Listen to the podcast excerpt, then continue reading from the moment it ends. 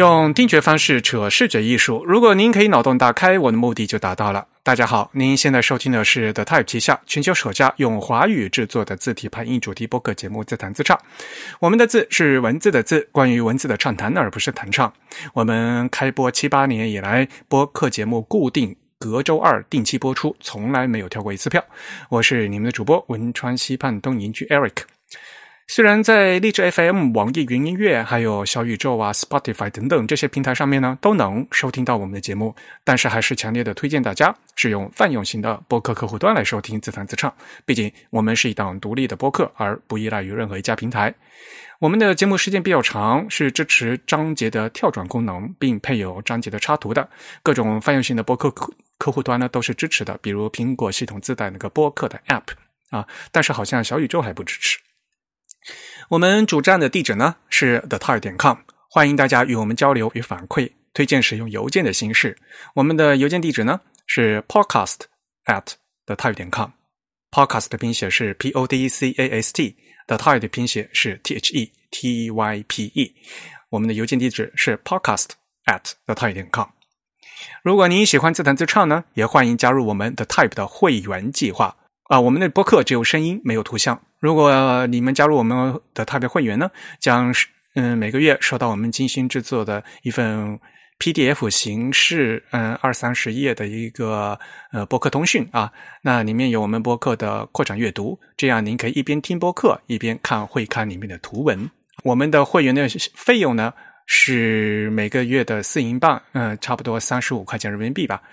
也欢迎大家的想嗯加入。嗯，我们的会员的详情呢，请参见我们网站的 type 点 com/slash members 啊，请注是，请注意是一个复数的 s。嗯，今天呢是我们播客常规节目的第二百零四期，大家听到这期播客应该是五月底了哈。那我们五月份的会员通讯呢，将在五月三十号发布。这是因为我们 呃临时的把这一期会员通讯的发布时间拖晚了两个礼拜，因为大家可能也知道啊，嗯，我去巴黎出了一趟差，那么这次去巴黎呢，呃，就是为了参加 A Type I 的二零二三年的年会。嗯，说到 A Type I，嗯，我们的老听众们啊，肯定都知道了，嗯，是国际字体协会啊，A Type I。那二零二三年的年会呢，呃，是在今年的五月九号到十四号啊，在巴黎举行。那会场呢是在索邦大学的朱西厄校区，而且这次采用了线上线下混合的举办方式。那所以我在巴黎也待了一个礼拜啊，从头前面的访问那。的参观，嗯，到会期演讲啊，全程都有参加的，也见到了嗯好多朋友啊，因为也是时隔三年在线上举办了这么多届以后啊，第一次这个面对面的会，啊，大家好久不见啊，都两眼泪汪汪的感觉。那么还是按照我们的 Type 的老习惯，因为我们在自播客开播以来呢，都会在嗯每年的这个 A Type I 年会之后呢，采访。在 A Type 大会上发言的，会说会讲华语的呃发言人。那么在这期节目里面，我们将分别呃采访这些发言嘉宾。因为大会的工作语言是英语啊，那我们在我们自弹自唱的嘛，因为是用华语的节目啊，我们让大家再用华语 再给大家呃介绍一遍他们在大会上呃介绍的一些过程。嗯。好，下面有请嘉宾。嗯，我们这次嘉宾还是按照老习惯，嗯，请嘉宾做一下自我介绍。Hello，大家好，我是刘潇雨，来自汉译字库，我是西文组的字体设计师。嗯，小雨你好哈，应该是嗯第二次参加我们节目对吧？对对。那好啊，那还是按照老问题哈。呃，我们因为对于每一位嘉宾都有同样的问题。那这次是什么机缘让你在这个 A 塔派上面演讲呢？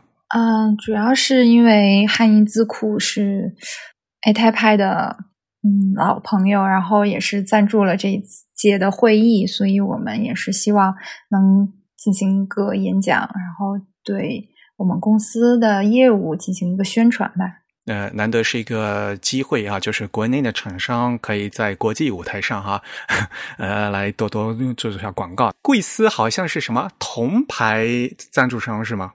对对，嗯，所以你们还有个摊位，对，一个比较小一点的摊位。怎么样？你们是摆了一些样张是吧？然后还会有嗯国外的一些客户过来询问吗？对，有一些样张，还有一些我们产品的周边，一些文件夹这样的。确实，在会议期间有一些欧洲的面孔过来，就是他们对我们的样张还有海报都比较感兴趣。然后我们会给他讲解一下关于我们这些字体风格不同的这些设计的思路吧。嗯哼，好啊，那还是回到这个大会的发言哈。嗯，这次发言主要是什么内容？这一次发言主要还是在讲我们的品牌定制字体，然后主要围绕的是阿里巴巴定制的字体，它的一种品牌性和本体呃本地化的相关研究，主要就是讲的就是如何去用比较高度统一的控制力去完成一套嗯全球语种的定制字体。我看那个大会的官方的那个 program，就是那个节目单哈，嗯，怎么一开始你们那个标题就叫 CJK Typefaces？因为就是他刚开始在报名这次演讲的时候，我们还没有太确定这个主题，但是会讲的内容应该也是围绕着 CJK 的字体，所以就起了一个比较大的题目。然后之后会我们补充了一些小的主题吧。还没有赶上他们印这个 节目单，所以就还是用了原来的那种比较大的标题。那好，那给你一个机会，你把这个你的分享主题的正式题目给 再跟大家说一遍。我们讲的是阿里巴巴定制字体如何平衡品牌性和本地化的相关研究，对，是这样一个主题。所以你的发言时间是第第二天的下嗯。中上午，呃，巴黎时间是五月十二号的上午十点十五分，是在那个分会场哈。对，是在分会场幺零八会场。那具体的讲了些啥东西呢？嗯，比较简单的，先去概括了一下我们在做品牌字体最初怎么围绕我们和客户定下来这些品牌关键词去做的一些视觉上的设计，然后之后再说是怎么样。去从本地化的角度思考哪些设计的决策，还有品牌调性在本地化当中如何去平衡和保留的这些事情。那你们举的这个例子是阿里巴巴嘛？那阿里巴巴这款会就是大家知道的会，呃，普惠体对吧？对，普惠体你这款字里面，我记得西文原来是那个蒙娜做的嘛。那么汉仪在这套字体里主要的角色是什么？你再整体的跟大家说一下。嗯，这套字我们是简体中文、繁体中文，还有日语、韩语，我们是整体都是由汉语汉仪来控制的。然后制作的话，是我们汉仪做了简繁，还有日文。然后韩文那边呢，是和三豆公司韩国的一个字体公司合作，我们嗯一起，我们是做一个。呃，辅助的建议啊，还有一些沟通的事件，然后具体制作是由韩国的公司他们来完成的。嗯，关于普惠体的这个韩文的字事情的话，其实呃，大家可以有机会的话，可以翻到我们自弹自创的第一百九十七期哈，也就是今年二月份播出的那一期。呃，当时也是请了刘小雨对吧，来给大家谈了一下。嗯，呃，那期的节目的名字叫。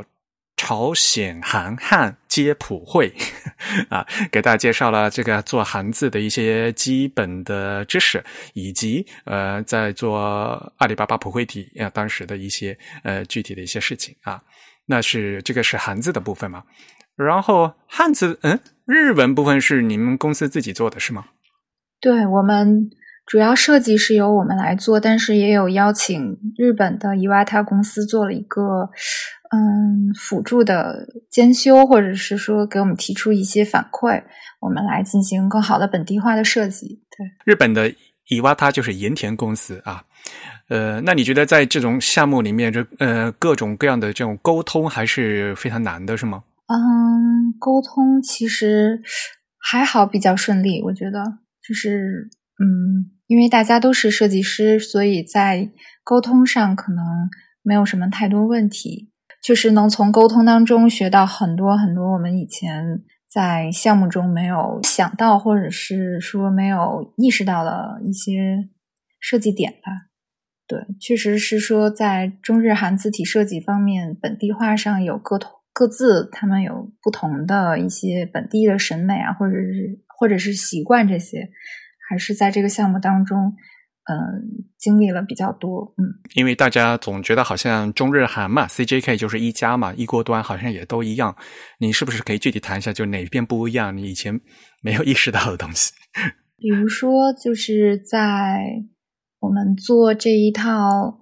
呃，阿里巴巴普惠体 CJK 这个项目里面，就是尤其在我这次演讲当中，也举了一些关于 CJK 的本地化的问题的点。然后，首先是在假名这一边，因为我们都知道假名它其实是弧线带有曲线的笔画比较多的。我们在做汉字，就是日文字形的汉字的时候。呃，也是嗯，做了很多调整。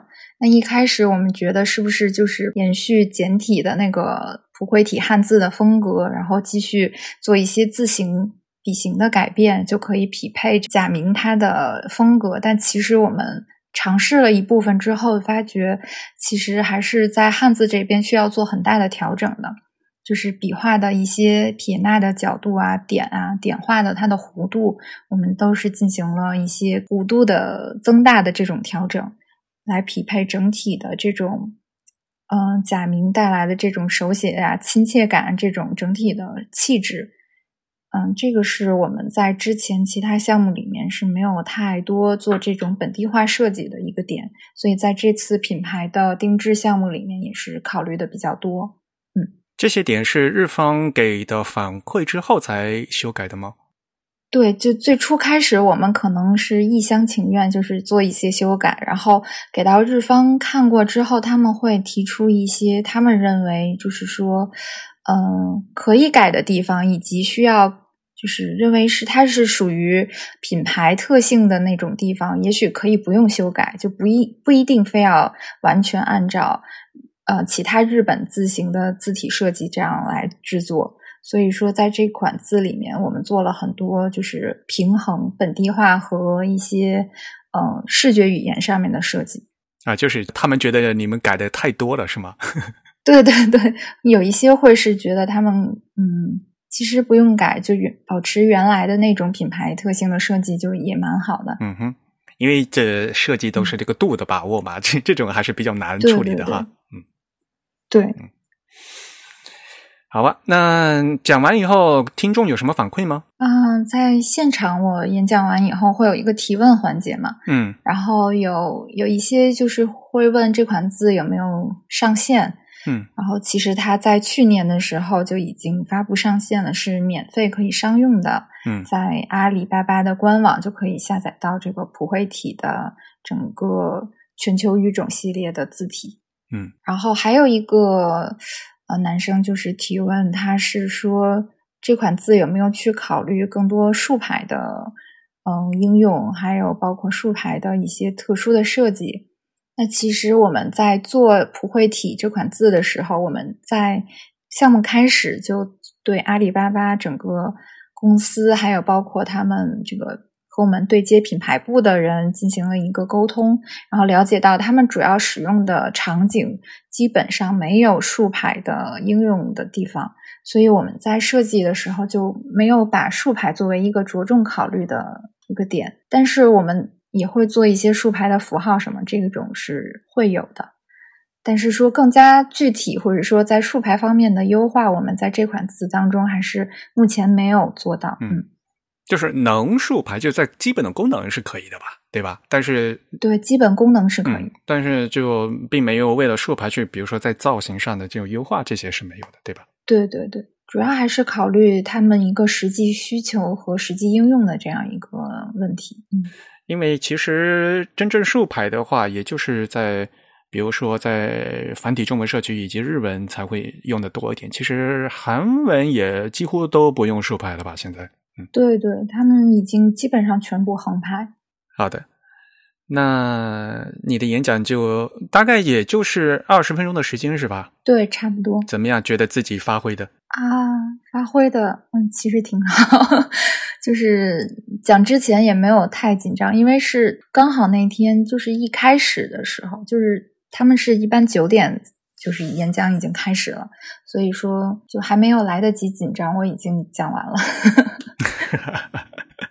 如果十分满分的话，你给自己打几分？啊，我觉得九分。啊，挺好的。哎，你是用英文讲的是吗？对对对，对，这点很重要。嗯，更重要一点是我没有去听。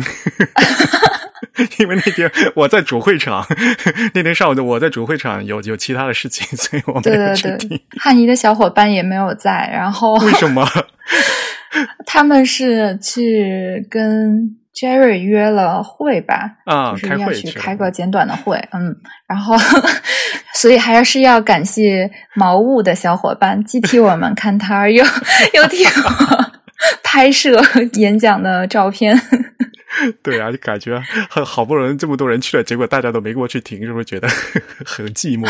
还好，还好，还好。就是我演讲的时候，就是跟我们合作的三豆的团队的设计师也都过来了。嗯嗯嗯，就是他们也也是在现场。啊，虽然人在那边，其实在现场是很混乱的，对吧？因为这个这次有有主会场，然后还有两个分会场，其实就是三个同时举行。然后呢，难得大家见面，还有很多那种商务的会议啊，干嘛干嘛，其实在现场是很繁忙的，对吧？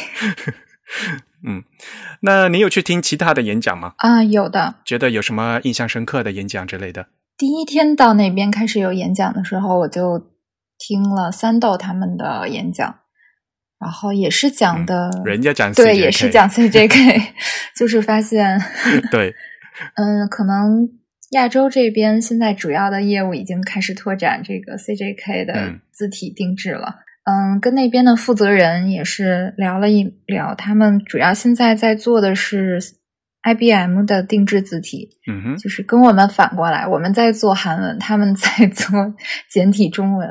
就是很有趣的一个问题。对他们的演讲，就是讲的一个 UI UX 的特殊的针对 UI UX 他们用的字体。嗯哼，然后也是一个可变字体，是中宫汉字，起码是中宫可变，然后也是一种新的思路吧。嗯，对。嗯，之后听的印象深刻的可能是哦，之前跟你说过，就是有一个墨西哥的街头文字的讲。演讲，那是哪哪天？礼拜天呢？第三天呢？啊，对，第三天上午的，在主会场。然后我觉得这是可能不同于之前那几年线上听，他这个是线下听嘛，就给每一个听众都发了棒棒糖，就是来自墨西哥的棒棒糖，就是有一种四 D 听演讲的感受，就是嘴里面嚼着棒棒糖，一边听他的演讲，就还挺有那种墨西哥风味的。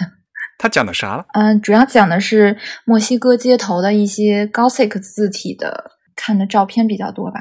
就是他也没有太讲具体内容，因为他也是一问三不知。这个演讲者特别逗，就是为什么这样写他也不知道，为什么这样应用他也不知道，只是在给我们看不同的照片。那位演讲者叫 Jesus Barrientos Mora 啊，他是一个墨西哥人，然后他的演讲的题目是从。街道里学习啊，去看这个墨西哥的哥特体手写后现代字，后现代的这个手写字，对吧？就是我们所谓的哥特体，英语是那个 black letter 啊啊，就是那那那种字。对，所以他拍应该是拍了好多照片，是吧？对他基本上就是每一页幻灯片都是照片。就很像我们这种字体散步的那种，对对对。但是这就很典型嘛，这是一个在墨西哥这样一个美洲地区，然后看这个 black letter 这样一个非常 欧洲传统的这样一个文字的文化，对吧？然后呢，在 A Type I 这样一个呃世界的这个大文字大会上面来讲，呃，这就各种文化交融的嗯的样子，也是非常典型的 A Type I 的一个演讲。对，然后还有什么其他印象深刻的吗？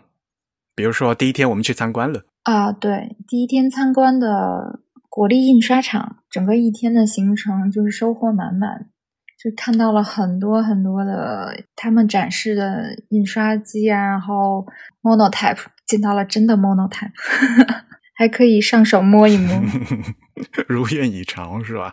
你之前没见过 monotype 是吧？对，没有见过，第一次体验应该非常好。还有什么印象深刻的？因为那天从早到晚，对吧？一整天，嗯，看了很多东西。嗯，从造铸字、造字到印刷，嗯，然后之后有那个它印刷，就是那个叫什么印刷？凹版印刷的那个是吧？你想讲？呃，对对对对对。然后之后还有它旁边的那一块区域，就是签字，就是各种各样的签字。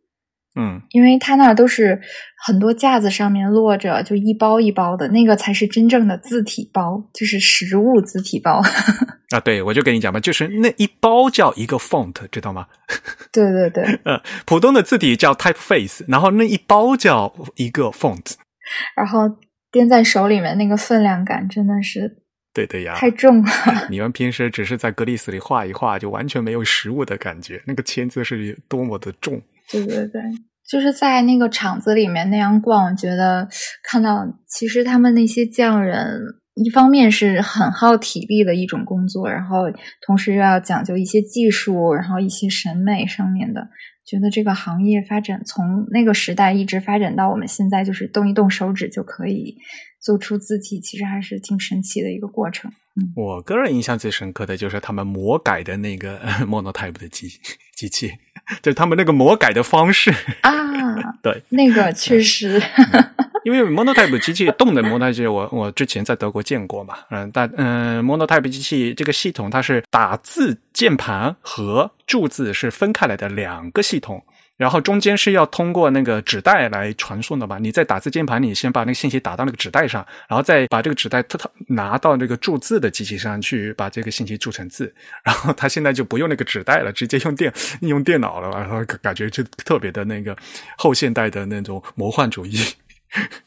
然后剩下来的呢？那还有什么其他的？比如说你想呃参加大会的感受和吐槽？你应该是第一次参加这种线下的 A 台派吧？嗯，没有，上一次在东京的也参加了啊，对对对，你东京来过，对，然后觉得怎么样？感觉其实和东京还挺不一样的。这一次就是会场比较分散嘛，嗯嗯，需要跑来跑去，就是看着日程那样，还挺紧张的。对，就这一次比较遗憾的就是，可能我们那一天选择去参观国立印刷厂，就没能参加他的 workshop，因为是安排在同一天。然后可能大会组织也是一方面想要去分流一些人吧，因为实在是名额有限，就是只能二选一。如果你有本来想参参加的工作坊是吗？啊，对，我后来就是看到他们官方的 Instagram 上面发的那个写字，就是手写字的那个 workshop，还是挺有意思的。看到他们都穿着那种雨衣，然后在纸上面随意创作，我觉得还挺有意思的。对啊，所以其实，呃，去现场好像很好的样子，但是实际上呢，就是你去现场其实会漏掉更多。啊，确实，因为你的肉身只有一个，你只能看一个，但是它那个实际是三管齐下的嘛。对，同时进行的，所以只能选择 最想最想看的那一个。嗯，然后还有其他吐槽的，像比如说这次那个出了很多技术问题嘛。呃，线上其实还是。是方便一些的，因为毕竟并不是所有人能够到现场。特别是我讲之前的那一个时间段，他们本来是有一个 team、一个组、一个团队要过来讲，但是各种原因可能也没有提前去跟去交一些 PDF 啊，也没有说什么时候能到。总之就是之后才会把他们的演讲上传到网络，有线上的这个。嗯，开会的这条这个平台的话，其实更多方便是没能到现场的人嘛。嗯，但是他们技术保障确实是比较松懈。嗯，对，没有这次最大的一个问题就是我们嗯开了好多年，对吧？一直都用那个 Bizarro 那个平台，然后这次就是在会期那三天，Bizarro 平台是完全就是掉线了啊，就是完全没有用了，然后临时开了 Zoom。然后用 Zoom 进行直播，嗯，然后 Zoom 又发生了很多问题，对吧？所以这个是两个层次的问题。第一个层次，你为什么 B 站不掉线了？然后第二个层次，为什么 Zoom 还发生了很多问题？啊，这个是其他的，嗯。然后整体的其他的感受，我觉得他们那个准备的咖啡还是可以的吧？啊，对，那个在小广场上面准备的，就是一整天都会有一些吃的呀，还有一些酒水可以。方便大家跟朋友一起聊天什么的。我觉得还挺好。因为大家好好久两三三四年都没见面了，一直都聊天，不去会场。对，就是尤其我跟三岛那边一直在沟通，发了我觉得几百封邮件的那个设计师，我们都没有见过面。然后见面之后，我们也不认识。但、嗯，对，但是 然后怎么认识的呢？一一聊这个项目就啊，你是那个负责人，然后啊，你是那个做什么什么的那个项目的人，然后大家就啊，好感动啊，就是网友奔现的感觉 他们那个设计师女生也很多哈。啊。对，这次来的好像都是女生，嗯，他们就是那个现场摆的摊位，其实也都是那个品牌负责的那个员工在一直在负责这件事情。你看人家守摊子那么那么负责，他们人多，我们没办法，只能 临时借用茅屋的小伙伴。你们不是也去了三个人吗？但是分别有任务在身，不能随时看摊儿。对，你们下次要找一个看摊儿的，我觉得就是，嗯对对对好不容易有个摊子嘛，对吧？就没有发挥作用，我个人的感觉哈，就是，嗯。然后那些物料好像也感觉不太走心。你看人家发了那么多东西，明年吧，可以期待明年。我们从现在就开始想 明年的 摊位了。嗯，嗯，虽然有人跟我吐槽了，就是三斗他们每年做的啊，那个都都什么东西啊？就是，但是他们每年都很用心在想要做什么东西，而且每年发的东西都不一样。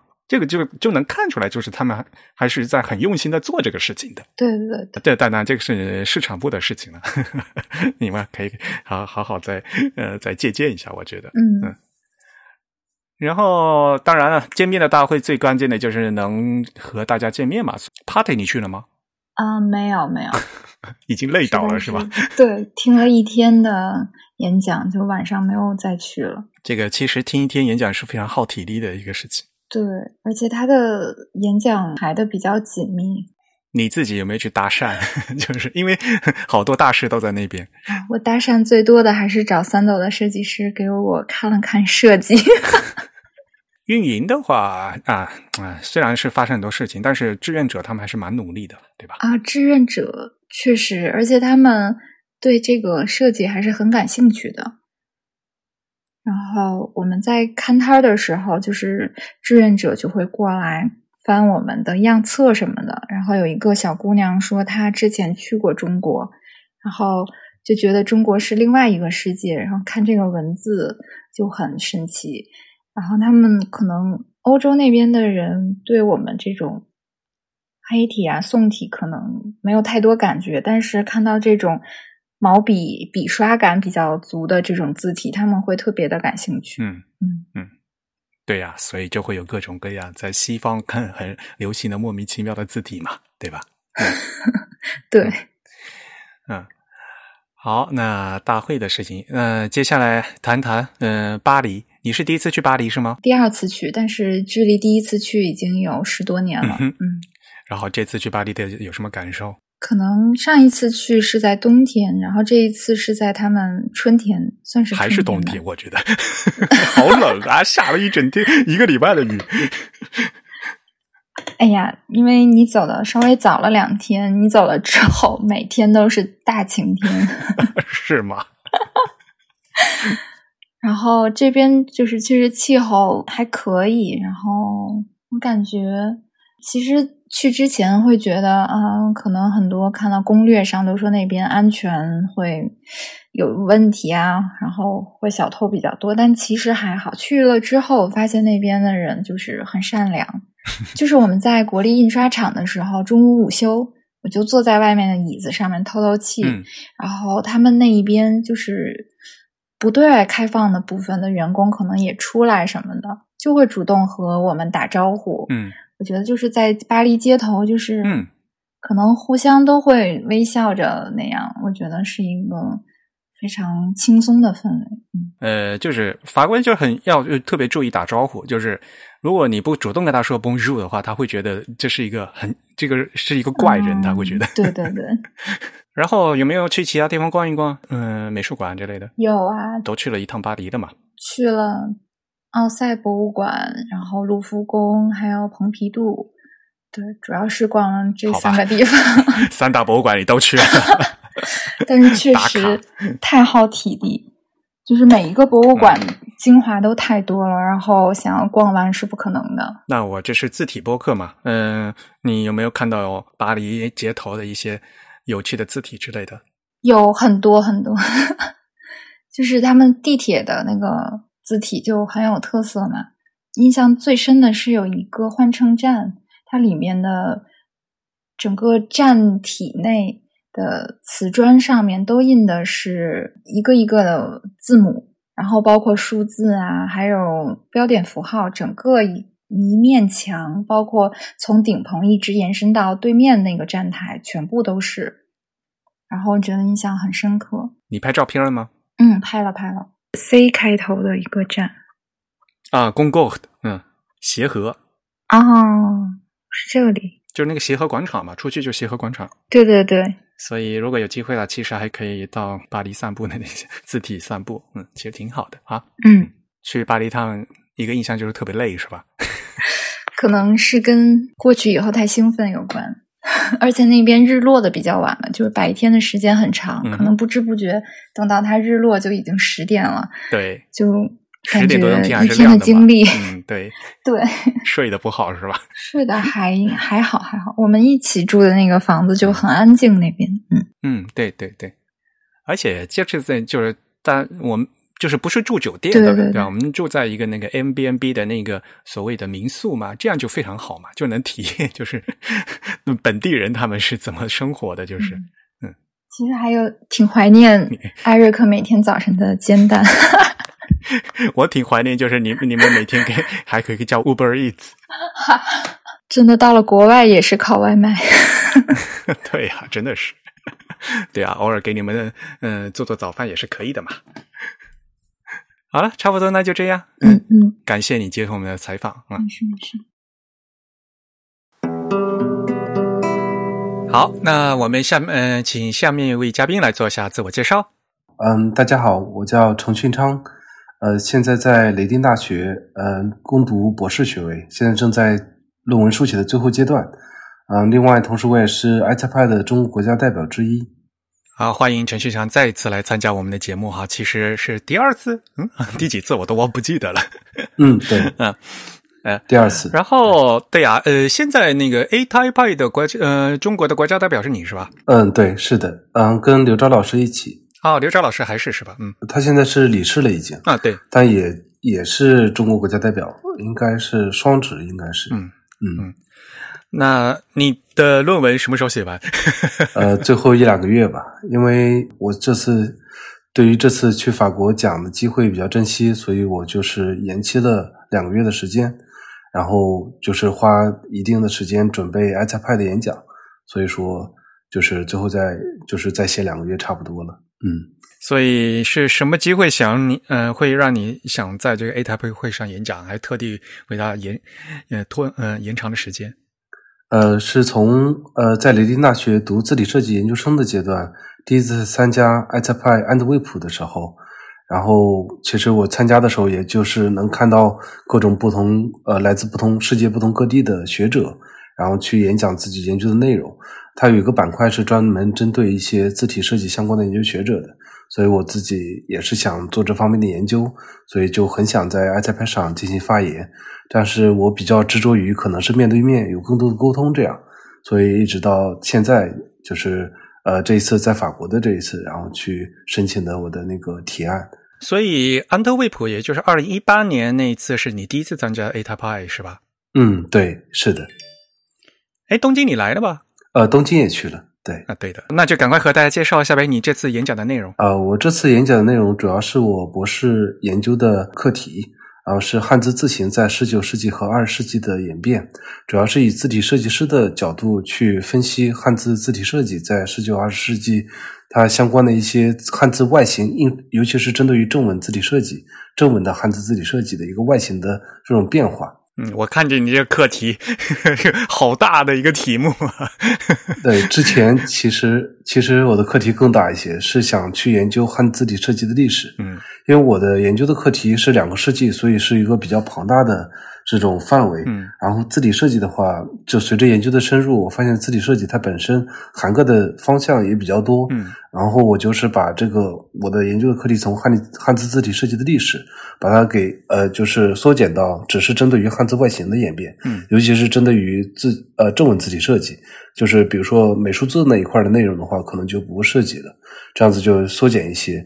然后时间这么跨度这么大的研究，主要是因为我在博士的前期阶段的时候，看做了一些这种呃 literature review 一些文献的综述的内容，发现，在英文语境当中，其实汉字字体设计相关的内容的话，其实是比较少的。然后更多的可能是针对于一些呃文字本身的一些研究。然后另外的话，可能就是印刷史的研究这类的研究比较多，但是汉字体设计是比较少。我就自己本身，我觉得应该做一个更加就是系统性的一个研究，然后并不是针对于某某一点，因为这它的汉字体设计在欧洲的相关的研究还是呈起步阶段。我想建立一个这种类似于框架的内容，这样子如果有后期的学者他想他针对于某一块再进行呃更深入的研究也是可以的。所以就想搭一个大的框架，是吧？对，是的。然后你的那个演讲啊，因为是我给你主持的嘛，所以我就在旁边听。然后是从甲骨文开始讲起的，是吧？对，是的。因为这个其实也是有原因，因为我一开始跟我的导师去沟通的时候，他们对于汉字来说的话，其实并不是非常的了解。然后，因为我的导师 Fiona 他是做孟加拉文的研究，在他博士的阶段，然后现在是对于印度的文字有一定了解。嗯。然后另外一个导师是我们系主任，然后他的话主要是做 stencil 模板字体的研究。你们系主任是谁呀？他叫什么名字？Eric Kindle。嗯哼，他们都对于这方面不了解，因为这整个的汉字相关的内容，其实对欧洲这边的人来说可能是比较空白的，所以我需要花很大的嗯，在我的论文的第一个章节，其实是需要去介绍一下汉字本身，呃，它的起源是什么，然后它的大概的一个形成的过程，以及它文字风风格的。定性是在一个怎样的一个来源，这样也能够帮助辅助我之后去阐述汉字字体设计相关的发展。但是你的主题因为是十九和二十世纪嘛，所以这个断代还是要做的清楚一点，要不然的话 会比较庞杂，我感觉会吗？对，是的。然后因为主要的重点是在十九二十世纪，十八世纪也会涉及一些，因为前后有一定连带关系。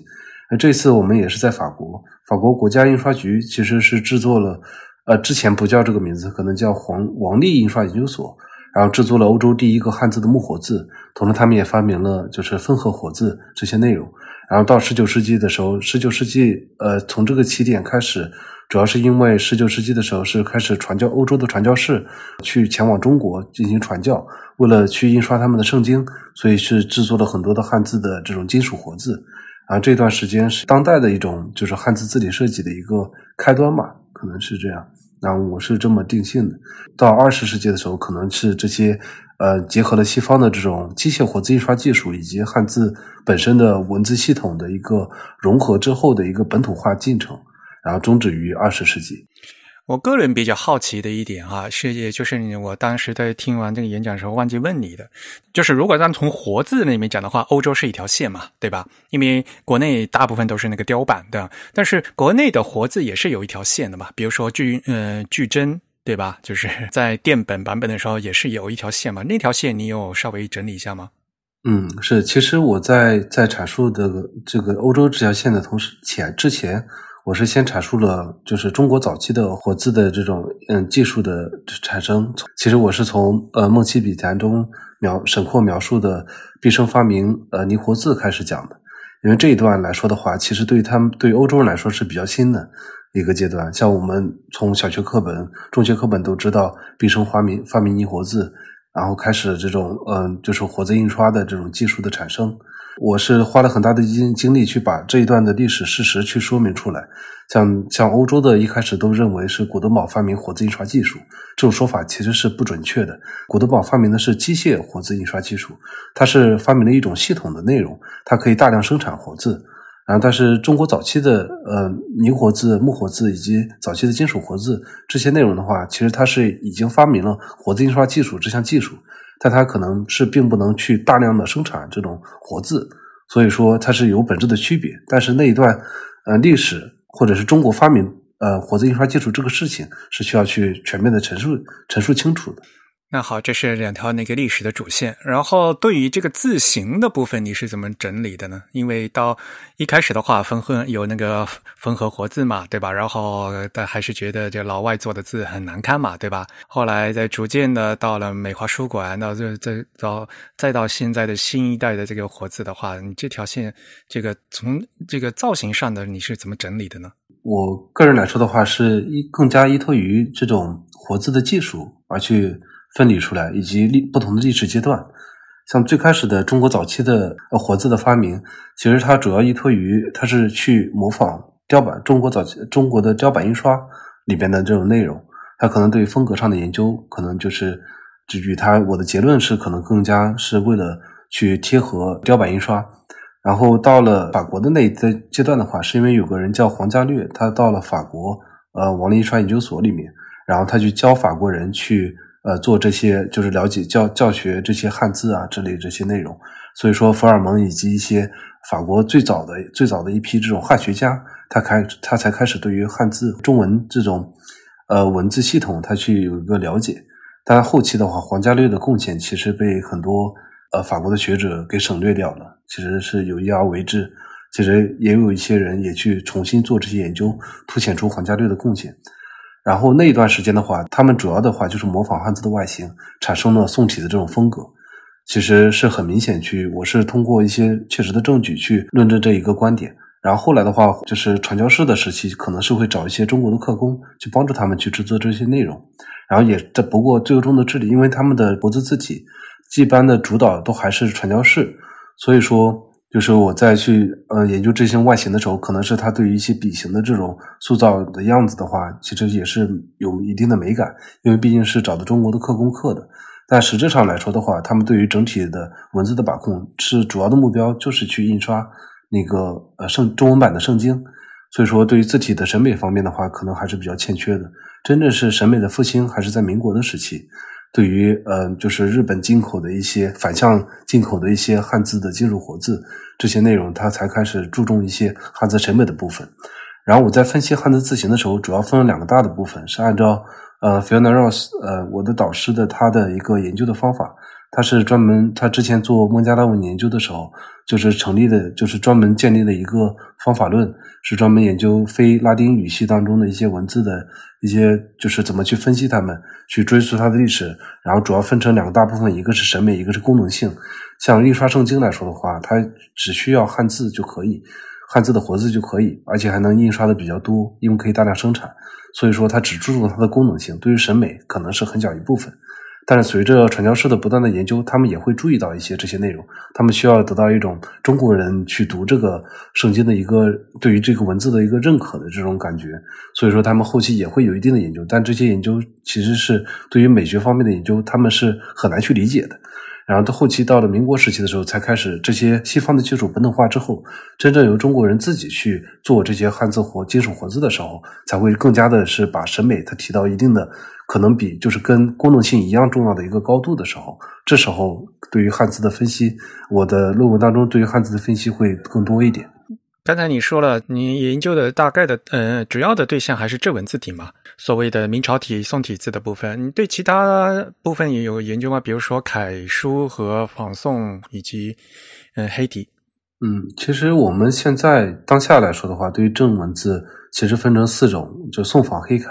其实每一个种风格我都是有设计的，而且我对于每某某一个每每这四种风正文风格的话，都是有一定的追溯其他风格演变的一个形成的过程，都是有一定探讨的。我主要是针对于这四种风格来去呃做研究，宋体其实是很大的一部分。然后像楷体的话，其实呃因为现在研究当下研究当中，我还没有看到一些比较。就是科学化的研究，就比如说测试某一种风格的正文字更适合阅读，它的可读性和易读性更好，这个还没有当下还没有定性。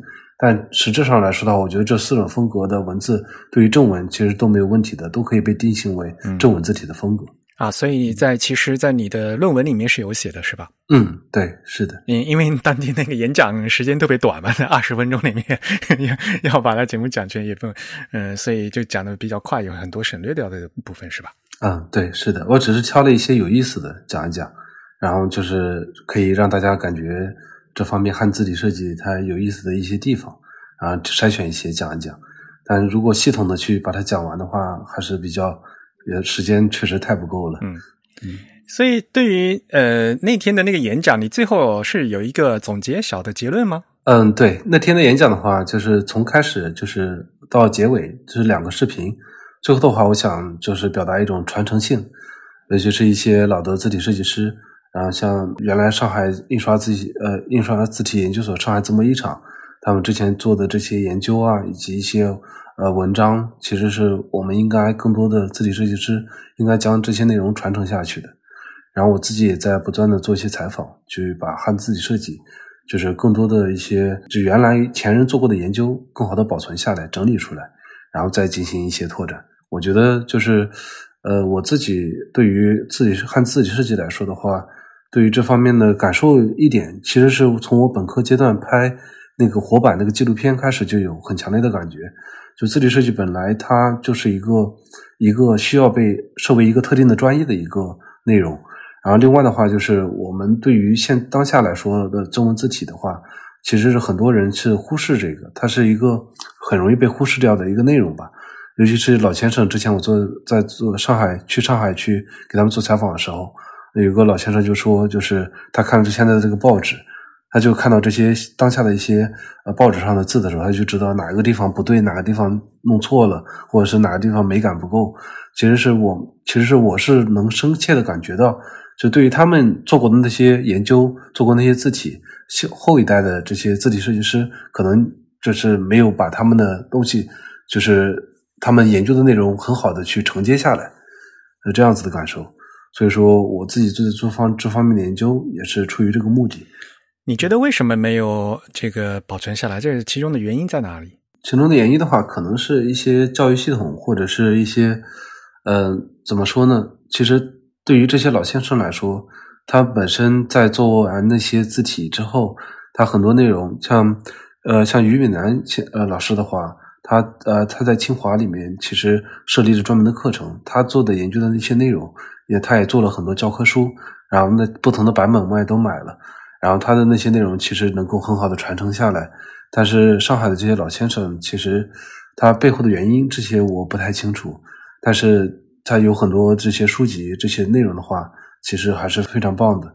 像就是厉志谦老师，他也专门做了一些这些史料搜集，啊，网站上面去把这些内容系统的整理出来，我是觉得这是非常好的一件事情。但这些事情是跟我之前拍纪录片的时候同样的事情。呃，励志先在我们的 Type 上面有一个上海活字的一个项目嘛，对他也在不停不停的做了，就是 拖长线一直在做。嗯，那我个人很好奇，你那个纪录片弄完了吗？啊，纪录片的话，因为是我本科的毕业设计，所以说原来有个四十五分钟的版本，但是太长了，因为我们是一个展厅轮映，所以又剪了一个十五分钟的版本。然后其实那个的话，只是专门做了上海那些老上海的那个中国新中国成立之后第一批的汉字体设计师的一个纪录片。然后我想将它扩展成一个汉字字体设计一个相关的纪录片，所以之后的话可能还要花一两年的时间去嗯众筹或者准备，然后去把这个内容拍出来。那个的话可能只是做一个起始，还不够全面，因为我当时拍纪录片的时候。呃，主要的侧重点是关注于人物之前，他们为毛泽东选集、为就是辞海这些做这些字库，以及对比于他当下的生活，这种更加关注于嗯字体设计师本身。然后我计划去做的一个新的纪录片的话，可能更加关注于的就是字体设计这个行业，更加范围更大一些。嗯，但是原来的那个。的那就四五分钟和十五分钟的片子，我们在什么地方可以看到吗？还是你有公开吗？还是怎么样？啊，只只是在我本科毕业设计的时候公开过啊，然后后来就没有了，因为我想就是把它做得更好一些啊。好吧，那我们也期待。不过你的呃毕业论文的话，肯定是写到时候写出来的话，肯定是一大本很厚的。对，是的。我们这边估计不会太多吧，就七八万英文单词左右吧，差不多这个数量。嗯，好吧，那你继续加油。嗯，我也是蛮期待的，到时候可以拜读一下，好的，多学习学习。因为我其实论文的话，其实是针对于英文读者，所以在介绍的部分、阐述的部分、描述的部分比较多一点。然后前面几个章节可以直接略过，因为我们都比较了解。然后主要是针对于传教士以及法国的一些汉学家的一些这些内容是比较有意思的。然后说回这个 A Type I 发言哈，这次发言之后，听众有什么反馈吗？因为当地演讲本身时间比较长，所以呢就非常遗憾没有给你设这个嗯问答环节。嗯，但是呃之后就是有没有其他的听众给你进行一些反馈啊，提一些问题之类的？嗯，有的。其实呃就是在演讲之后就是。有一些就是听众找到我，就表示其实对于汉字体设计相关内容，他们是非常感兴趣的。因为毕竟在英国的语境当中的话，就英文语境当中，对汉字体设计相关的研究还是比较少的。啊，这一次又是在法国，所以说他们有可能有一些就是在 i 蔡派大会正式的一些会议之前的话，他们有参观过法国国家印刷局，所以他们也会看到一些汉字的活字，对这方面比较感兴趣。我之前参观的时候也把这个内容涵盖进来了，然后对这方面就是还是。挺感兴趣的，以及还有一些学者，国际的学者，他们是在做一些文种匹配的一些呃方向的一些研究，所以说他们有也有一些嗯人问我要一些资料或者这些内容。然后那就是就这次 A Type I 的话，你有没有？你肯定有听其他演讲喽？嗯，有没有什么印象深刻的跟大家介绍一下？其实印象最深刻的莫属 Borna 的演讲。就我的演讲之后，就是 Borna 的对他的演讲确实特别棒，然后受到的反响也很很大。对吧？你是不是先给大家介绍一下 Borna 是谁？可能大家不知道。哦 Borna 的话，呃，雷丁大学的我们系里面，他是原来是这边字体设计研究生，他是伊朗人。然后研究生毕业之后，嗯，然后他就继续做博士研究，然后专门研究的是嗯波斯文的一些活字，然后主要就是阿拉伯阿拉伯文文种就是阿拉伯文字。然后的话，他是就博士是一年前还两年前就毕业了，然后他是后来就是隔了一年又留在我们系里面，他现在是当讲师。然后他的话是应该是呃第一个在我们系的一个就是这种非拉丁的一个代表性人物吧。然后他在多文字多多文种字体设计上面也是一个非常代表性的设计师。然后他之前也做过几套字，然后跟不同的公司合作。然后这一次的话，他他的演讲比较有意思，在于他是以学者的身份去质疑一些大公司的策略发展以及机构的一些内容，所以说就是可以可谓是就是说出了很多人的心声嘛，这种样子。然后在我们俩是一起从就是之前我跟他沟通过很多次，不管是对于费拉丁字体设计相关的教学，还是说就是小就是不同文不同文种的费拉丁这个词，好像现在我们都并不是太。去说这个词，因为它可能会涉及到政治不正确。对对对，是的，所以我们就把它就是很少去说这个词了。然后大多数的话，就是不同文种的一些研究的时候，或者是做一些这种教学的时候，我跟他讨论过很多次。他这一次的演讲其实准备的，就是准备的还是比较多的，因为我们俩就讨论过一些其他的内容。他是以阿拉伯文字的一个视角去，呃，把这个内容去引出来。然后之前我跟他沟通的，他是直接给我讲他的一些概念之类的。包括是他也在 TDC 也参加了比赛获奖的一个作品，他是专门对于一些多文种匹配的时候会去考虑一些内容，就是为什么要去把强迫某一种文种去把它给匹配于另外一种。他在做 Nastaliq 的风阿拉伯文字风格的时候。就是它是保留了纳斯塔利克这种特别多高的手写的感觉啊，拉丁文只是在字重上面，可能在质感上面是，就是就是灰度上面是匹配的，但实质上它两个文字之间的两个文种在匹配的时候，风格都保留了各自的风格，所以这种也是一个新的文字匹配的一个方向。嗯，这次的话就是呃演讲的话也是非常的对于嗯大公司或者是一些机构的一些发展策略的时候。对于对待打双引号的非拉丁这种内容，它的一个定性的一个发展策略的一个质疑的内容，所以我觉得就会引起很多人的共鸣。然后包括是我们在火车从英国到法国的火车上也一直在讨论这些事情，还是非常有意思的。嗯嗯，你说再跟大家介绍他具体提出了哪些问题？其实实际的一些问题怎么说呢？就是比较锋利一点的话，呃，或者实际一点的话，就好比 iTPI 为什么演讲者要去交这个钱，就也是非常昂贵的。然后为什么再去选一些地方的时候，就为什么要选法国巴黎？巴黎是一个价格非常高的一个成本非常高的一个地方，就是对于这些实际的问题也有所涉及。但是其实像下面有人回答了，就他说就 iTPI 就也会有一些这种免费的票发给学生。然后也会有一些就连带的这种关系，这种赞助的内容，就主要这些内容的话，就还是就可能会大多数人就有有这种想法，但不敢去质疑，就把这个事情给说出来了，这种感觉。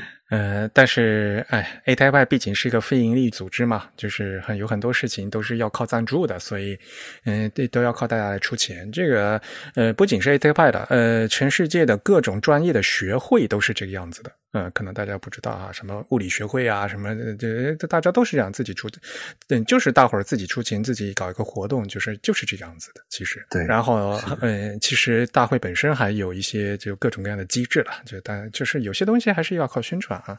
嗯但是呢，我个人就觉得，就是它，因为它的题目本来就是叫这个退殖民化嘛，嗯，对吧？对，有很多东西都是呃照在这个西文的语境下去来谈。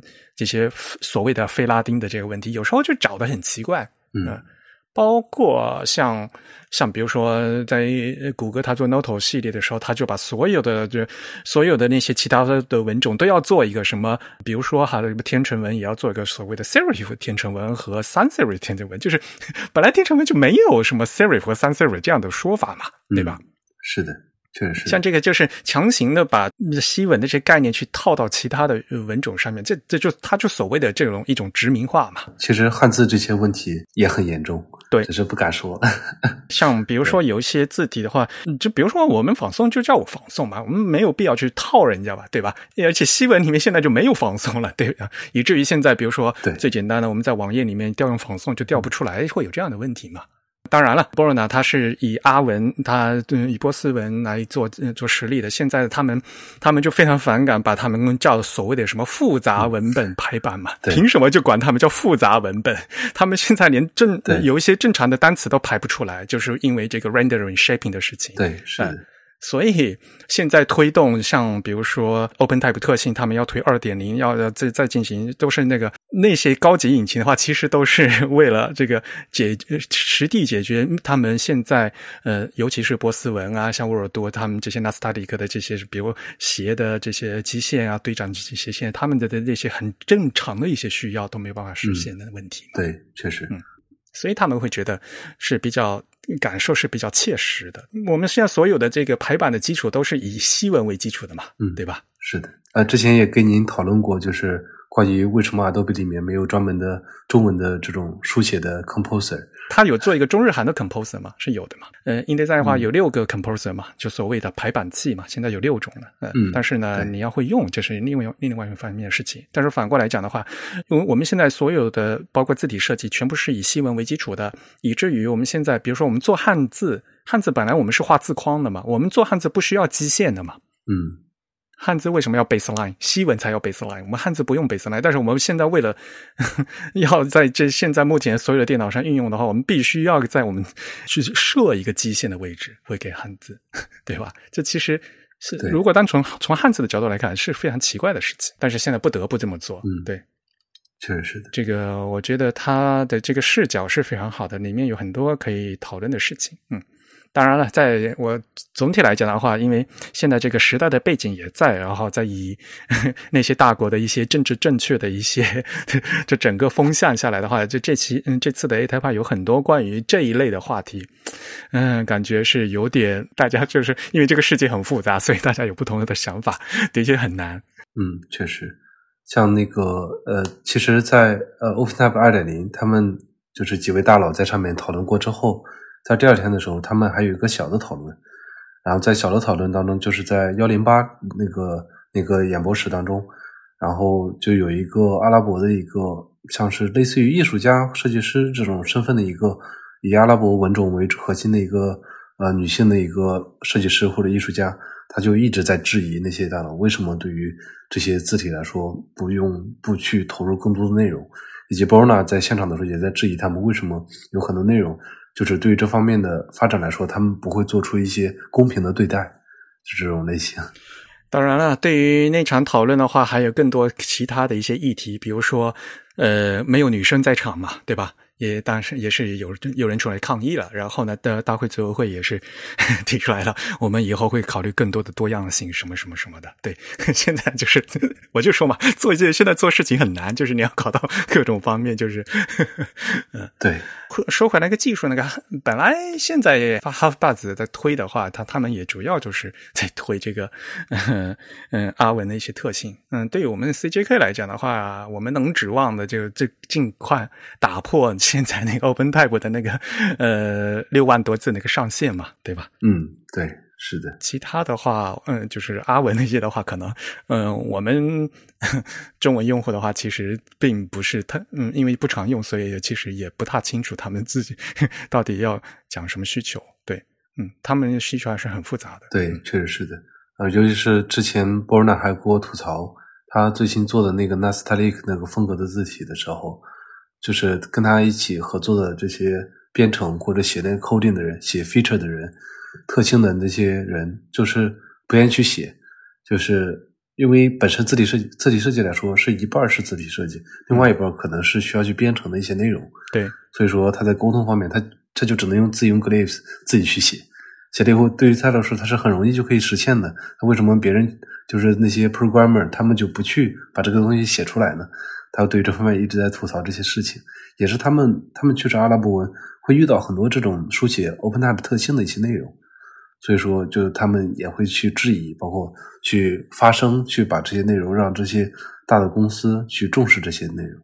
这个事情的话，其实有两方面啊，一方面就是就是这个需求本身你要统一，你需要做什么，这个就阿文的需求你本身要统一，要大家嗯如果有规范的话，大家照着一个规范去做的话。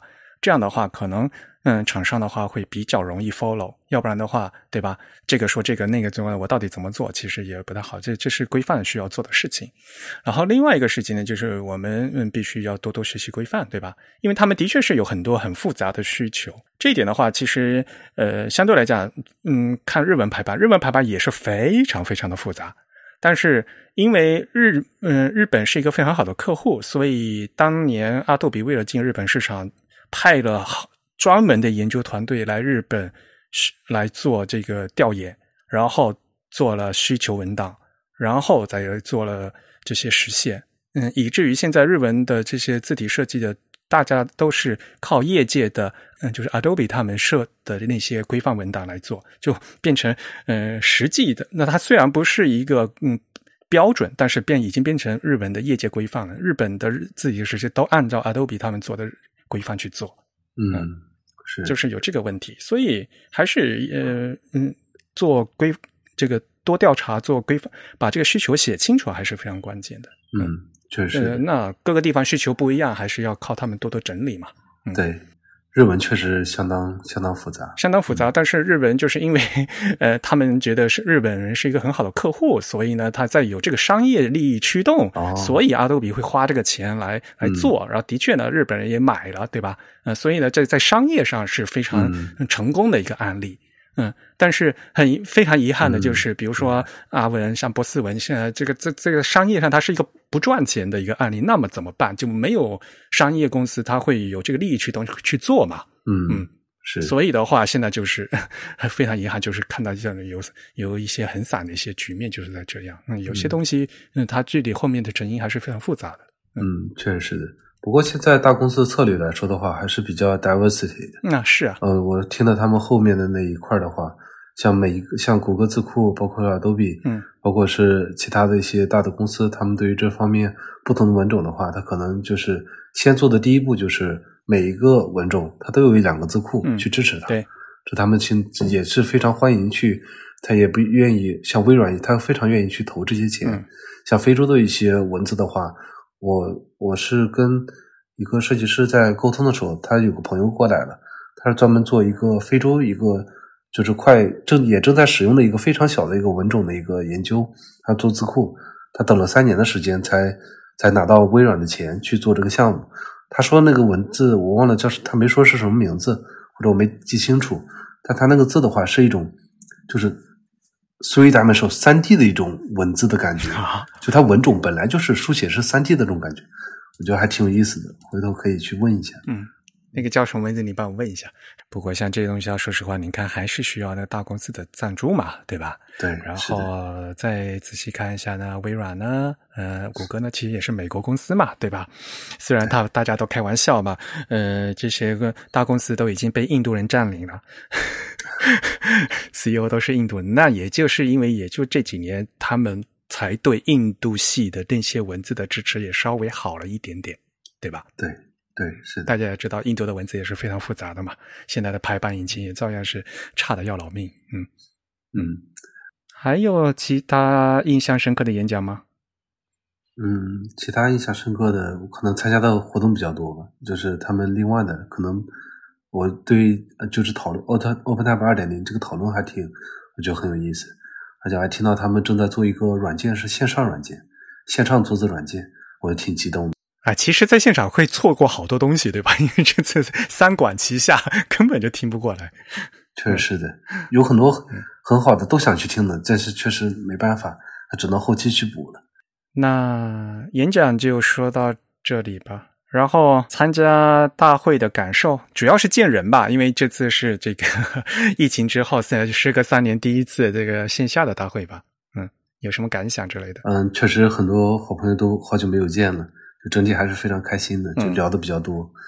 啊，最后一天 party 结束之后，我就发烧了，到现在还有点感冒，因为聊太多了，啊是吗对，然后就 而且还有一些朋友，就是我只在线上见过他们，嗯，就比如说像现在的 iTapai 的新主席，呃，Christine，我们两个之前是啊，Christine，你原来没见过吗？我没有，就是面对面见过。我们俩是之前一直一起嗯做那个 iTapai 线上的一个演讲者的主持人，嗯，对，所以说就是有有已经在线上沟通过，嗯所以说能够线下见面还非常开心。就第一天的时候，嗯还聊到很晚，嗯我看他们工作人员一起回去的时候，我一直等到他们一起回去，嗯然后跟他聊了很多，嗯，然后也知道他们我们下一次是在那个嗯、呃澳大利亚嘛，布里斯本，然后因为他是、对 Christian，他是他是澳大利亚人，他是在六年前就已经发布了这个提案，就想把 i t a p a 举办到澳大利亚去。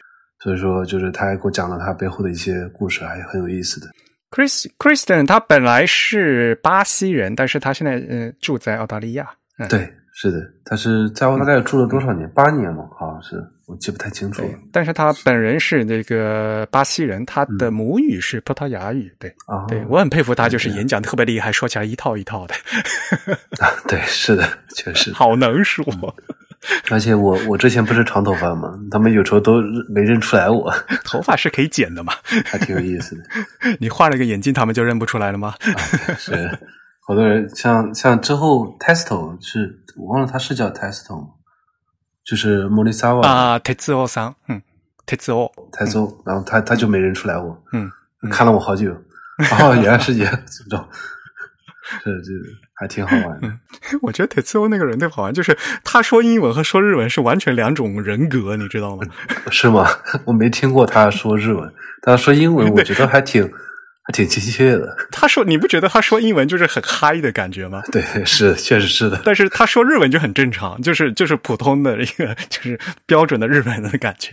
但是不知道为什么他一说英文感觉就很嗨，是吧？嗯，所以就说不是你用不同的语言，脑子会转的很快，然后就完全是体现出另一种风格。嗯嗯，他也是理事吧？呃，他是呃，我具体不太清楚，但是之前他是，我记得他也是理事会成员。嗯，那应该是的，对，应该是他。然后有一个国家代表是也是莫里萨瓦的，我忘了是谁，他年年龄比较大了。日本的国家代表一直嗯，不是那个上本太郎吗？对对对，是他是的，对，就是他对，上本太郎是那个日本 Adobe 的嘛。哦，对对对嗯，，当然了，上本太郎以前也在摩利萨瓦工作过，很久很久以前。他好像当了十几年的国家代表了。嗯，对的，嗯。然后 party 你也都去了是吧？啊，party 我很早就回去了，我十一点多我就回去了。他们地铁关门了，对我们住的比较远，住的很偏，坐二十站地铁才能过去。哎呀，不过每次 A Type 就等于是你们那个雷丁的同窗会，哎，我还给你们拍了到处照片。啊，对，是的，你们雷丁太多人了，势力过于强大。主要是大家对这方面都很多人都很坚持，不管是做 practical 一些、实践一些的类型，或者是做研究类型的话，然后这边老师好的老师也比较多，所以一直都对这方面就是研究的内容比较多。不过今年好像往常应该是有很多别的学校的过来，今年我没有看到很多。像之前在东京那一次的话，是有那个 Cooper Union 的学生一批学生的 Cooper Union 他们组团过来，对对对，是的，我当时还认识他们，他们做那个还挺有意思的。这次就是感觉就是美国那边这种可能是时间不太顺吧，就是来的人就比较少。嗯，对，而且法国确实呃价格还是有点贵，特别是巴黎。嗯，对的。然后之前像我还问了那个 Christine，他。因为因为像澳大利亚那一次的话，下一次我还想打算去呢，但是 Christian 告诉我，他他坐飞机坐了二十个小时才过来，而且还没有直飞，因为太远了。是的呀，嗯，这个距离真的让人……我这次也飞了，去的时候飞，因为我还在迪拜转机了嘛，所以去了花的时候花了将近十八个小时呢。我嗯，在在澳大利亚的话相对好点，就是我们就是东亚这边和澳大利亚的时差就很小嘛。但就就差那么一两个小时嘛，当然季节是反的了啊。对，嗯嗯，从我们这边过去二十个小时，但是先坐一个十四个小时的飞机，再坐个六小时，就在天上就得待二十个小时，还挺辛苦的。嗯嗯，这个反正大家都不容易嘛。但是话说回来，也的确是 A Type I 也没有去过所呃所谓的大洋洲，也没有举办过嘛，这理所当然的事情。嗯啊，但是如果你这样讲的话，其实巴黎也很不容易嘛，对吧？一开始不是说了嘛，这个 Jean Baptiste 就是那个呃当地的嗯主席，他也说嘛，我们这次巴黎为了开这次 A Type I 的总会等了四年。嗯，上次 二零一九年在东京说大家巴黎见哦，结果 我们巴黎就没有见。是，然后在这四嗯经历了四任 A Type I 主席，嗯，经历了全球疫情大流行，对，经历了三任法国总统。嗯，以及各种罢工，我终于我们聚集在巴黎，确实真的是很不容易。确实，对了，那个第一天你去那参加工作坊了吗？呃，第一天我没有去参加工作坊，嗯，因为我们计划的时间来说的话，有点太着急了，因为我们是先去了那个法国国家印刷局去参观，然后中间有些别的事情，所以我就没有去参加。但是他们举办了一个活动，是去参观这些那个不同的字库字库厂商，这个我特别想去，但是那些都爆满了，挺可惜的。他们有参观那个 Production Type，还有那个 Black Foundry，嗯，就是当地的一些字体厂商，他们工作室了，就是嗯，Black Foundry 里面还有三个中国人吧，好像是对吧？哦，不太清楚，我只知道那个 Mark，其他的不太清楚。Mark 是从雷丁过去，嗯，是的，也我听好像是三个中国人。现在欧洲这些公司也是想着一些去尝试做一些汉字的这些字体。嗯，就尤其只有两种选择嘛，一种呢就是自己做，对吧？像 Black Foundry 一样，他们会招一些就是中国的设计师，然后另外一种方式就是外包嘛，对吧？然后合作嘛，就是这种。嗯，那外包的话，你需要了解对方嗯的资质，然后呢，中间对吧，要有有合良好的合作关系。这中间呢，还是会有各种各样的问题的，嗯，也是不容易。而且你要知道怎么匹配啊，怎么怎么样的，嗯，这还是一个嗯有这样的需求还是蛮大的。但是呢，就是在具体落实起来，要要进行做工作的话，还是有很多嗯复杂的事情要做。嗯，对，确实是的。而且语言沟通上面就是一个很大的问题，还有合作的模式。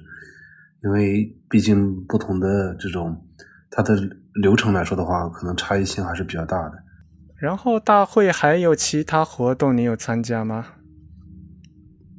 嗯，其他的基本没有了，就主要是 party 了，就聊天，然后聊一聊最近做的事情，然后问一问大家怎么样，就是这样子。嗯嗯嗯，因为。对啊，大家太久没有见面了，就一直都在聊天，站在这个广 场上，大家都不走。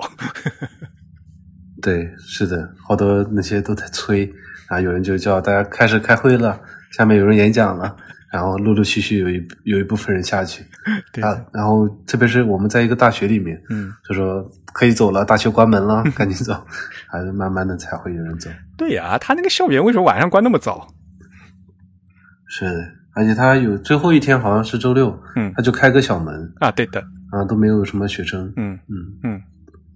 不过，呃，索邦大学，嗯，因为它也是在那个在市中心嘛，嗯，而且旁边也是挺闹的，就是因为那是那个拉丁区嘛，就是还是很繁华的一个地方。嗯对，对，是它那个大学的建筑还挺奇怪的，一个天的那种中心广场，对就那个台阶真的很危险。对，那个台阶很危险。我看了两三个，真的是 一不停地节一节，而且有些台阶它它颜色都一样的，它就看不见。对，我我都差点摔摔摔倒。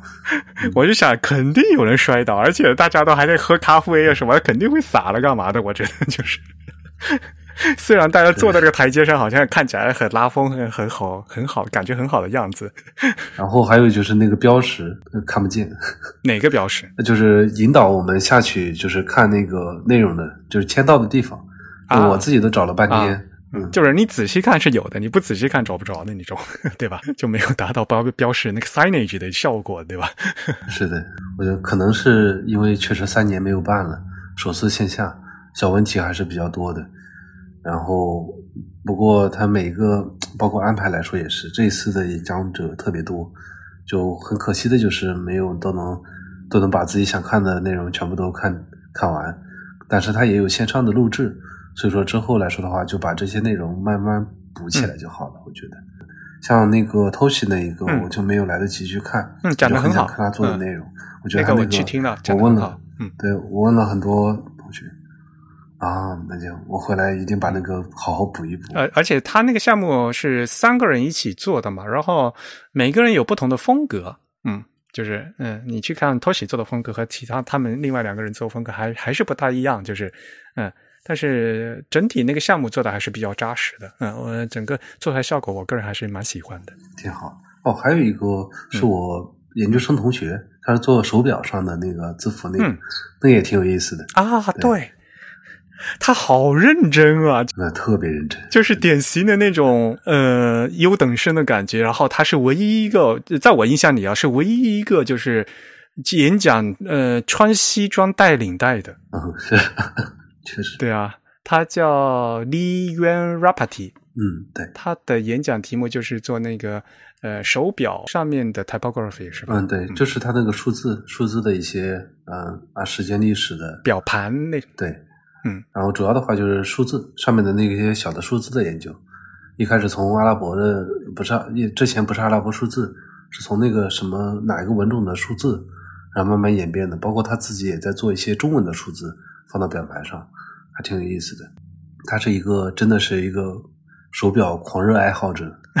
看出来了啊，就他一直是在一个手表公司工作是吗？对，是的，他主要接一些，呃，手表厂商对于表盘上面的一些小字啊，或者这些的一些设计的之类的内容。主要他自己对于手表真的太狂热爱好了。他有个 Instagram 账号叫 One Hour Watch，他每天花一小时时间画一个手表表盘，就全是他画的那个手表表盘，画的都还挺有意思的。就就是太什么 maniac，而且他那个演讲，也就是因为就是就是在比较靠后的嘛，就最后一天，所以后嗯最后一天最后一天，因为我必须待在那个大礼堂嘛，所以我一直都在礼堂，所以就就都就稍微有认真听一下。嗯然后这次呢，把那个 Under Underwear 的那个放到前面了，对的他那也挺有意思的。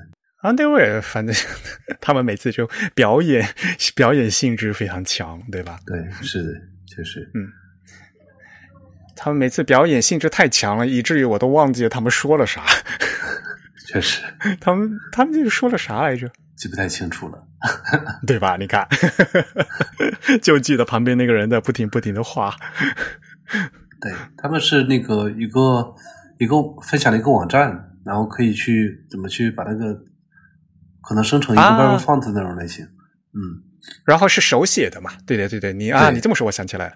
对，嗯嗯，通过可变字体的技术做了一个就非模拟那个手写字的一个方案嘛，而且它那个手写是可以，呃，就是根据笔顺那种展开的那那样的那个轴的变化的手写，还不是普通的那个手写，对吧？对，是的，它可以生成一个，反正可以导出一个什么小的 GIF 啊，或者是一个视频还是什么，还挺好玩的。他们技术很强啦，所以呢，就每次都在 都在试这个 Open Type 的这个我这这这 Edge Case，我总觉得就是他们在 能做到什么极限，他们就搞出什么东西来，每次都很能搞花样。对对，确实的。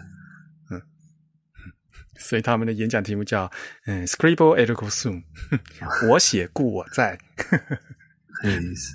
差不多就这些演讲的话。然后巴黎，你经常来吗？哦，第一次去，从来没有那么想念过英国，是吗？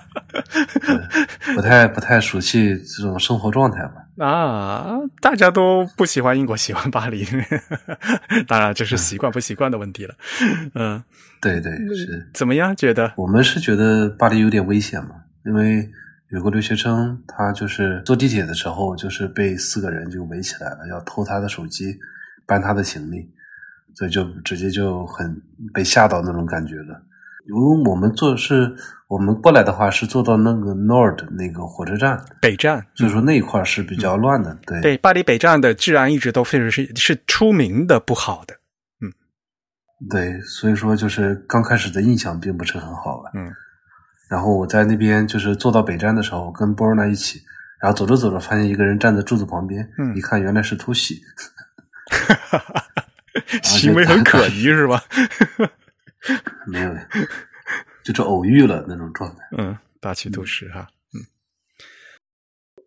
我到了以后就开会嘛，然后到结束躺了一天。原来最后一天想溜达溜达，但是在我们住的 Airbnb 里面躺了一天，第二天一早就回来了。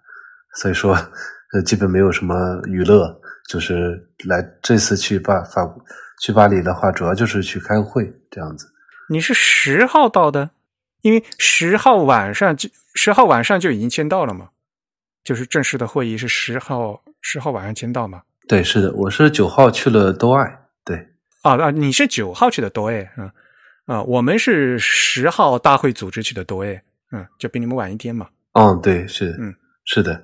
然后我当天晚上从九号过去，呃，从九号的话就到了法国那边。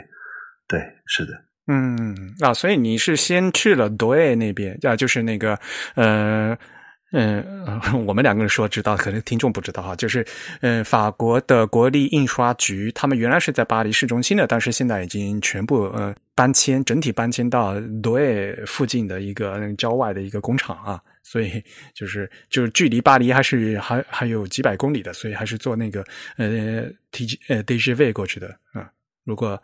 都快要到里尔了，对吧？就是非常远的一个地方。嗯，对，是的。呃，澳大利亚要考虑去吗？有点有点困难吧，因为确实这个成本有点高。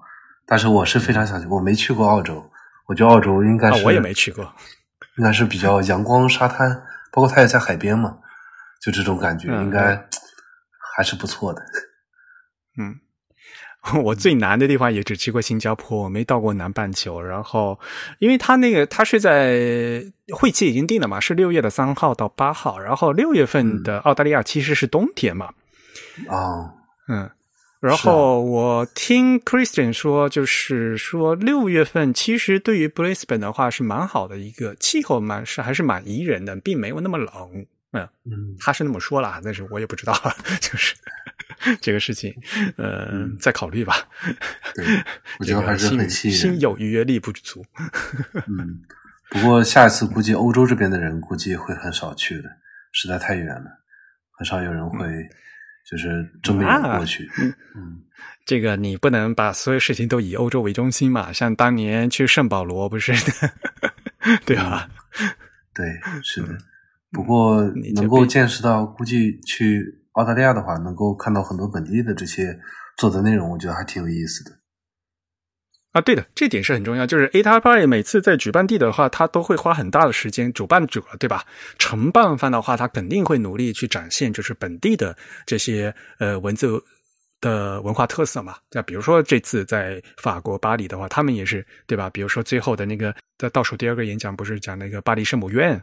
的那些导师系统的设计啊，对吧？然后最后一个演讲，我觉得这也是做的非常好的嘛。啊，就是爱丽丝和托马他们讲的，就是呃，巴黎，那就整个法国和就是字体设计教育的传承，对吧？嗯，嗯，这个这个历史串起来，我讲的就非常好，他们俩。嗯，是的，确实是。像去一个地方能了解当地的这整个这个字体设计文化，其实这本身就是一个很重要的一个 学习的一个过程嘛。嗯，再看吧，有机会再说了。嗯，肯定是想去是肯定想去。对，好了，那今天就到这里，感谢你的时间。嗯嗯，好，也谢谢李静。嗯，李老师。好的，那我们下面呢，有请下面一位嘉宾，还是按照我们节目的老习惯，让嘉宾做下自我介绍。Hello，大家好，我是方正字库定制字体业务部的负责人张一晨。张一晨，你好，你应该是第一次来参加我们节目吧？嗯，是的。哎，你不是市场部的哈？啊，我现在是客户服务部的，然后服务部下面的定制字体业务部门的。哦，你们部门现在多少人呢？呃，我们部门现在有十几个人吧。哇，真不愧是方正，阵容这么庞大。嗯，那跟大家说一下吧，这次是什么机缘会让你在这个 A Type 上面发言呢？嗯，其实我们跟 A Type 一直都保持着良好的合作。那这一次方正字库也是作为白金级的赞助商，然后我们也是希望通过这个平台啊，那方正字库也是作为最大的中文字体厂商嘛，也是希望呃说对中文字体市场有个观察，然后这次也是希望能够分享一下。嗯。本来你们是要来巴，嗯，要一起去巴黎的是吗？对，但是因为对签证的时间比较晚，所以最后没签成，所以只能是线上了。对呀，好可惜啊！本来还说可以，大家可以在巴黎见个面。对，是 我，然后结果我们去了，然后没对，还还挺可惜的。原来好像万文老师还准备要做一个那个工作坊的是吗？对，是的，但是他那个应该好像是后来就没有，对他那个好像是取消了。对，就是因为你们没有去嘛，然后这个工作坊在线上的话，好像也不太好弄，是吧？是因为它可能需要现场有一些互动，所以这次的话，本来你们是要去，结果没有去，就从这个实地的就改成这个线上参加，对吧？那这次你的发言应该嗯是用英文的是吧？嗯，跟大家说一下你说了啥？对我这次大概的这个演讲的内容就是二零二零年代中文字体设计以及应用趋势的观察。因为现在随着社会风潮的一些变化，然后中文字体在包括字体风格、字体技术以及市场应用上面都呈现出了一些阶段性变化的重要趋势。然后我也是希望通过这次的分享，能够帮助全球的设计师更好的理解中文字体设计，然后同时也希望能给大家带来一些字体设计的启发吧。所以你实际讲了几个案例是吧？对，有我们的现有字体，还有我们的定制字体的一些案例。可以具体说一下吗？啊，我们的现有字体包括呃，有一些复刻字体矩阵新房，然后轻刻本月颂家族，然后另外啊，我们的定制字体案例的话有 Pico Sense，还有荣耀字体，还有红旗字体，另外还有喜茶的黑体以及宋体的品牌字体，这些都有讲到。不，你讲的其实那时候我在现场，呃，我是在线上，就是我在巴黎的那个 会议厅里面听了，对，啊啊，然后你们那些视频动画还是做的挺嗯挺好的，嗯，对，我们会有一些动图的展示，然后那个效果也会更好，因为我们像 Pico Sense 还有荣耀手机的这个字体案例，它都是可变字体，所以它动起来的那个效果其实是更好的。呃，你是不是和大家介绍一下那个 Pico Sense 呀？啊，对，Pico Sense 是我们去年发布的一款定制字体，然后它是用在 Pico 的那个 VR 设备里面的一款系统字体。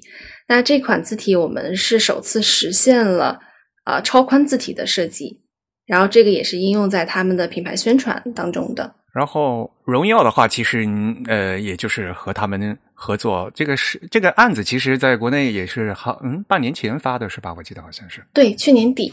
然后这个案例的话，是我们跟荣耀手机，然后去年合作的比较大型的一个定制字体的项目，然后也是首次开发了中宫还有自重的双重可变。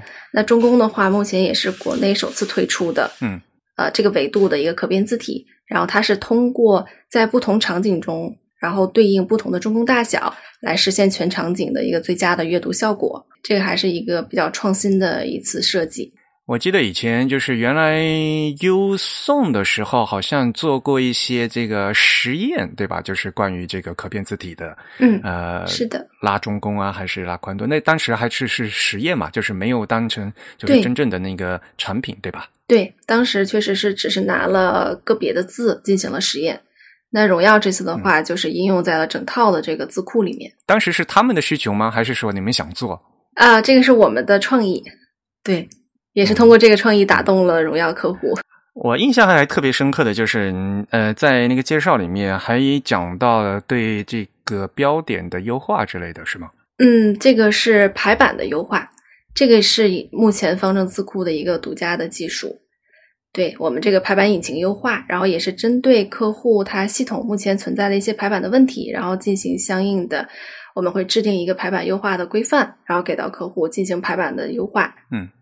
这个排版的这些功能是呃不是做在字体里面的吧？就是是你们那个排版引擎的那个优化对吧？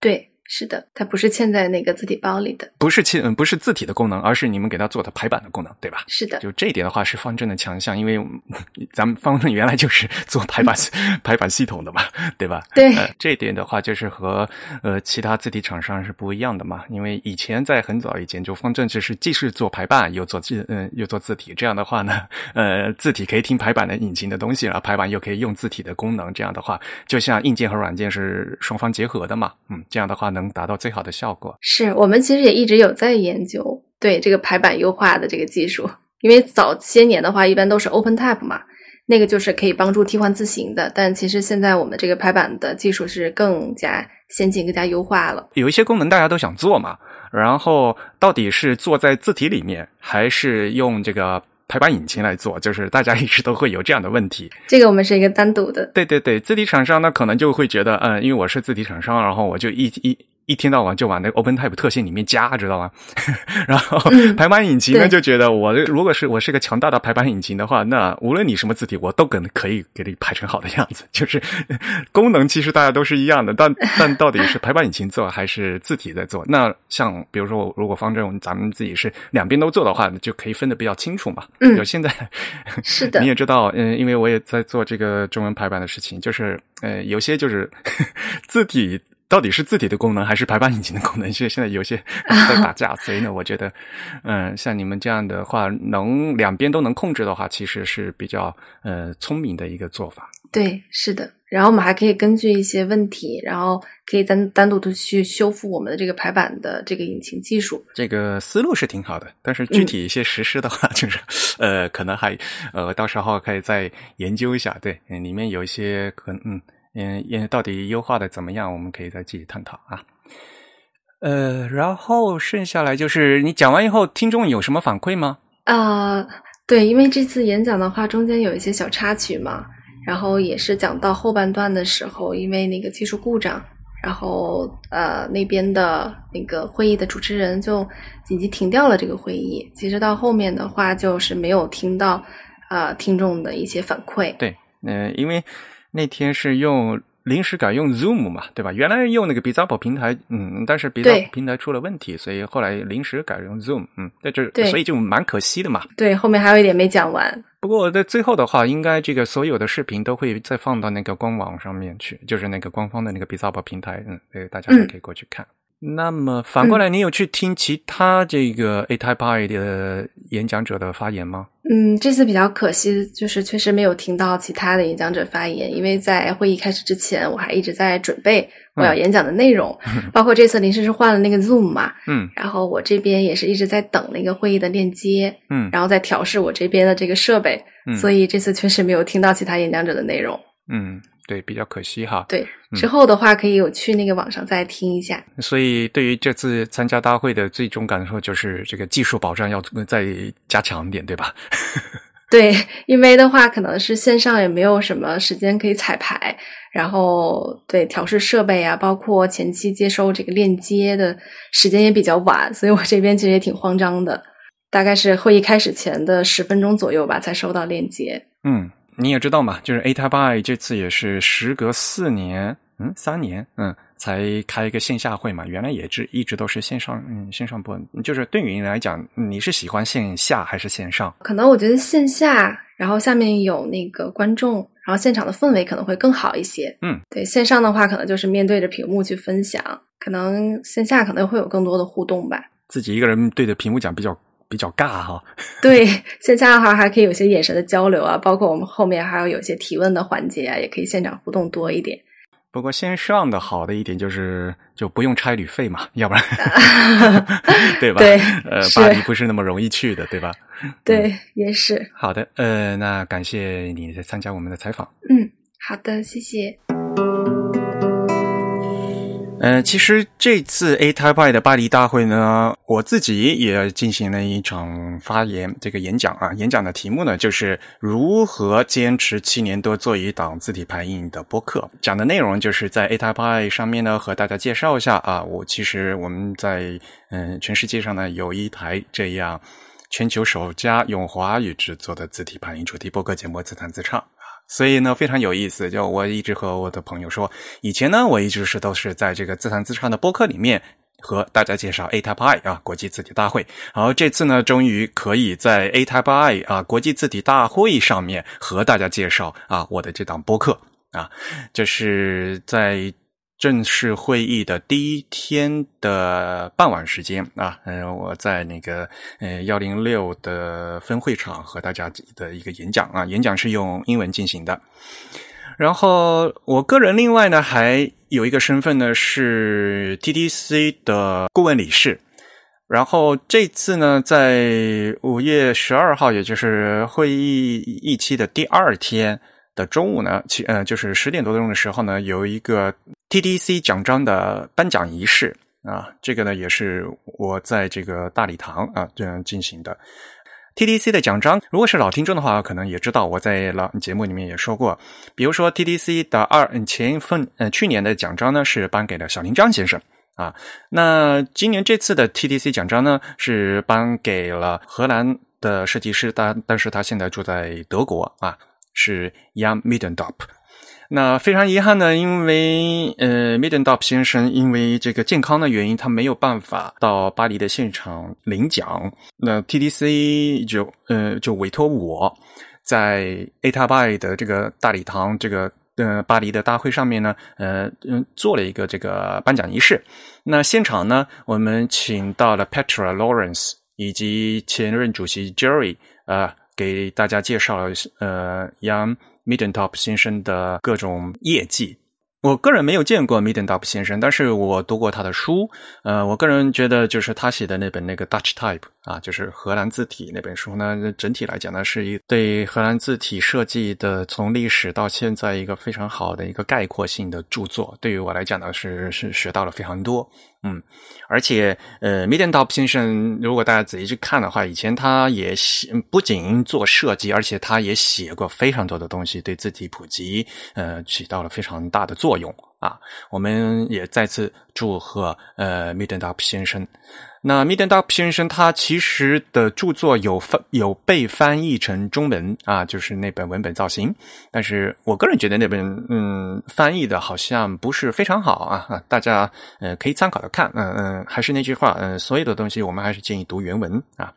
所以这个是我本人这次在巴黎大会的主要的两个任务啊。其实对于我来讲的话，就第二个这个颁奖仪式是对于我来讲更紧张的，因为 不能搞砸自己的演讲搞砸。其实无所谓，对吧？那个 颁奖仪式搞砸，那个非常非常不好，还是比较紧张的，在那个大礼堂上面。嗯，另外呢，嗯，这次参加 A Type 演讲的还有呃两个演讲啊，呃，一位呢是来自内蒙古艺术学院的佟丽华老师，他在第一天一个演讲的题目是蒙古文字体设计和历史研究。他呢是用中文演讲啊，他的那个 slide 是嗯嗯，就是幻灯片上面是有英文的。另外一个演讲呢是刘钊老师带领江兆勤和张从瑜，在五月十二号的傍晚，也是在分会场啊举行呃进行的另外一个演讲。演讲的题目是中国民族呃中国民族字体排印，谷歌契丹小字仿宋体。谷歌七大小字仿宋体就是 Noto 项目，呃，这个字体本身呢，呃，刚刚获得了 TDC 第六十九届的优秀字体奖。其实我在嗯前期的节目也介绍过了。那我们也会把这个字体的链接发给大家。嗯，呃，刘钊老师和佟丽华老师呢，因为时间比较忙，呃，没有时间参加我的采访。那么我们看一下，有机会到时候会把相关的链接呃贴到这个 show notes 里面去啊，大家可以过去参考。好了。我们的节目就到这里，感谢大家收听。